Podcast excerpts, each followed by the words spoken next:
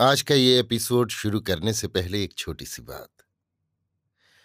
क्या आप भी अपना पॉडकास्ट बनाने की सोच रहे हैं? तो एंकर ट्राई कीजिए। ये पॉडकास्ट बनाने का सबसे आसान तरीका है। नंबर एक, ये फ्री है। नंबर दो, इसमें कई सारे ऐसे टूल्स हैं जो आपको अपने फ़ोन और कंप्यूटर पर रिकॉर्ड और एडिट करने की फैसिलिटी देते हैं।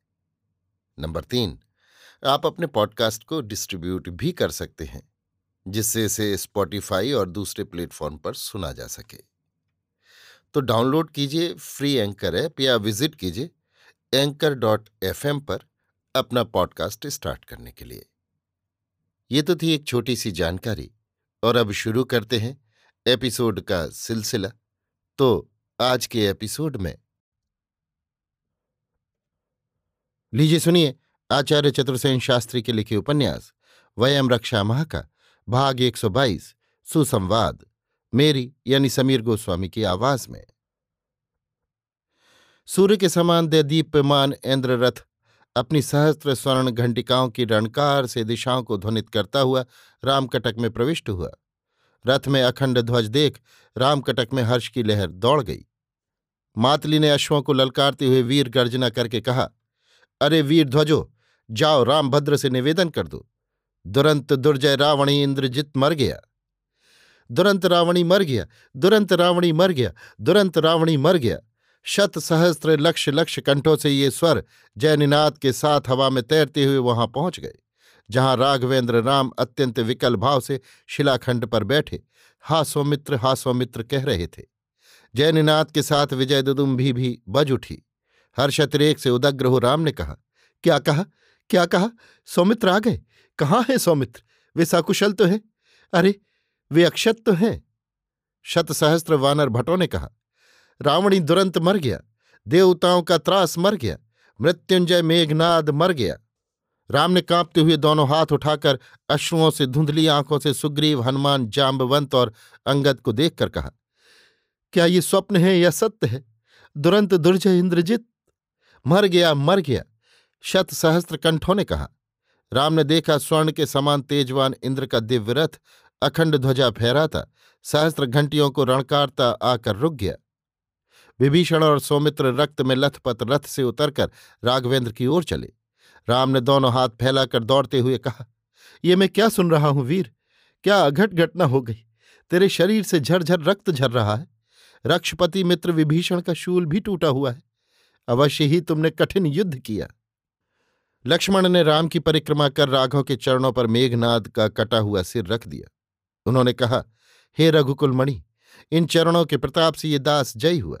दुर्जय मेघनाद मारा गया। विषधर फणी को कुचल दिया गया।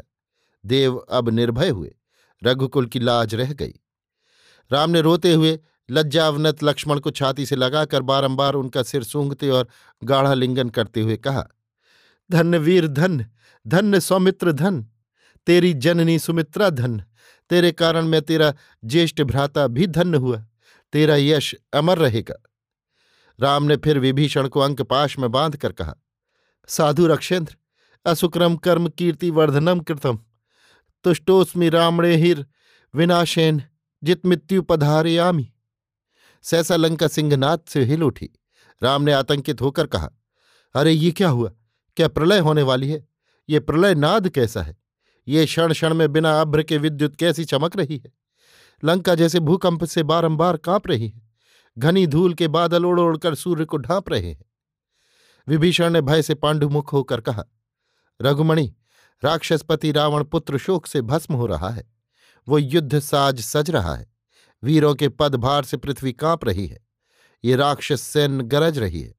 अब कैसे इस विकट संकट से बंधु लक्ष्मण और कटक की रक्षा होगी? ये देखिए राक्षस गुल्मपति प्रलयनाद की भांति श्रृंगिनाद कर रहे हैं। अग्निवर्ण वाले स्वर्ण ध्वज रथ निर्घोष करते हुए बाहर आ रहे हैं। चतुरंगड़ी सेनाओं के व्यूह सज रहे हैं। लंका के वीर इस प्रकार शस्त्र पाणी हो लंका से निकल रहे हैं, जैसे बांबी से काला सर्प निकलता है। उग्र उदग्र रथियों का सेना नायक है।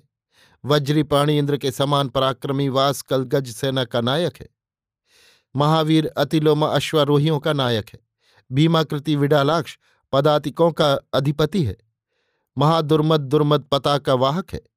महाराज, ये उग्र चंडा राक्षस सेना लंका में युद्ध सन्नद्ध हो रही है। अब हमें भी तत्परता से तैयार हो जाना चाहिए।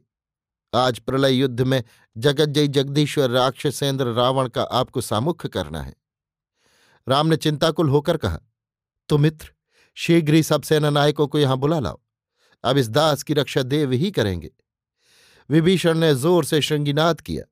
अंगद, नील, हनुमान जाम्बवंत गयंद गवाक्ष सुग्रीव आदि सब वानर सैन्य सेनानी, गुलमपति आ आकर राम को घेर कर बैठ गए। राम ने कहा, वीरगण, आज रावण पुत्र शोक विवल हो, काल समर करेगा। तुम सब त्रिभुवन जयी शूर हो। युद्ध साज सज इस विपद में राम की रक्षा करो। मित्रों, अब तो लंका में एक रावण ही रथी बचा है। तुम्ही ने अपने बाहुबल से समुद्र को बांधा है। तुम्ही ने अमित विक्रम कुंभकर्ण का वध किया। तुम्हारे ही प्रताप से अजय मेघनाद मारा गया।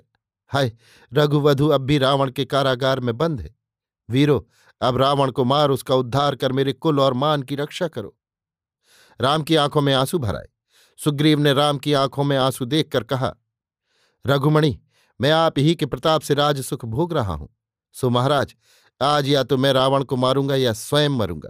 आप चिंता क्यों करते हैं? सहस्त्र सहस्त्र उल्कापात की भांति वज्रध्वनि सुन सारी वानर सेन स्तब्ध हो गई। राम ने व्यग्र भाव से पूछा, अब ये कौन सी नई विपत्ति आई? अरे वीरेंद्र, शस्त्र ले लेकर सन्नद्ध हो जाओ। इस पर मातली ने हंसकर कहा, दाशरथी प्रसन्न हो। आपकी सहायता के लिए स्वयं वज्रपाणी देवेंद्र एरावत पर आरूढ़ हो आए हैं। उनके साथ कुमार कार्तिक, सहदेव, सबरुद्र, मरुत, आदित्य और गरुण हैं। राम ने संभ्रम कहा, हे राक्षस राज विभीषण हे वानरेंद्र सुग्रीव, चलो, आगे बढ़कर देवेंद्र की अभ्यर्थना करें, अर्घपाद्य से उन्हें सत्कृत करें।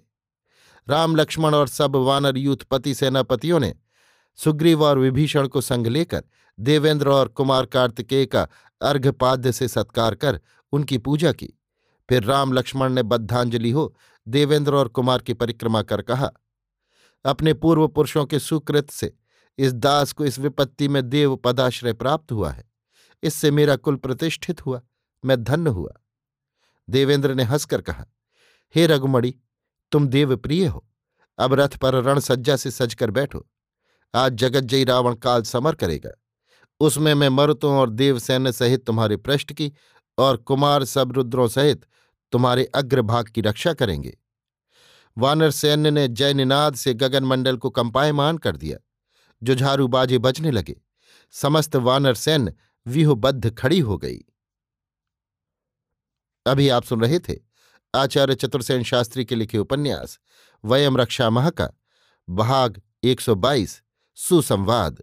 मेरी यानी समीर गोस्वामी की आवाज़ में।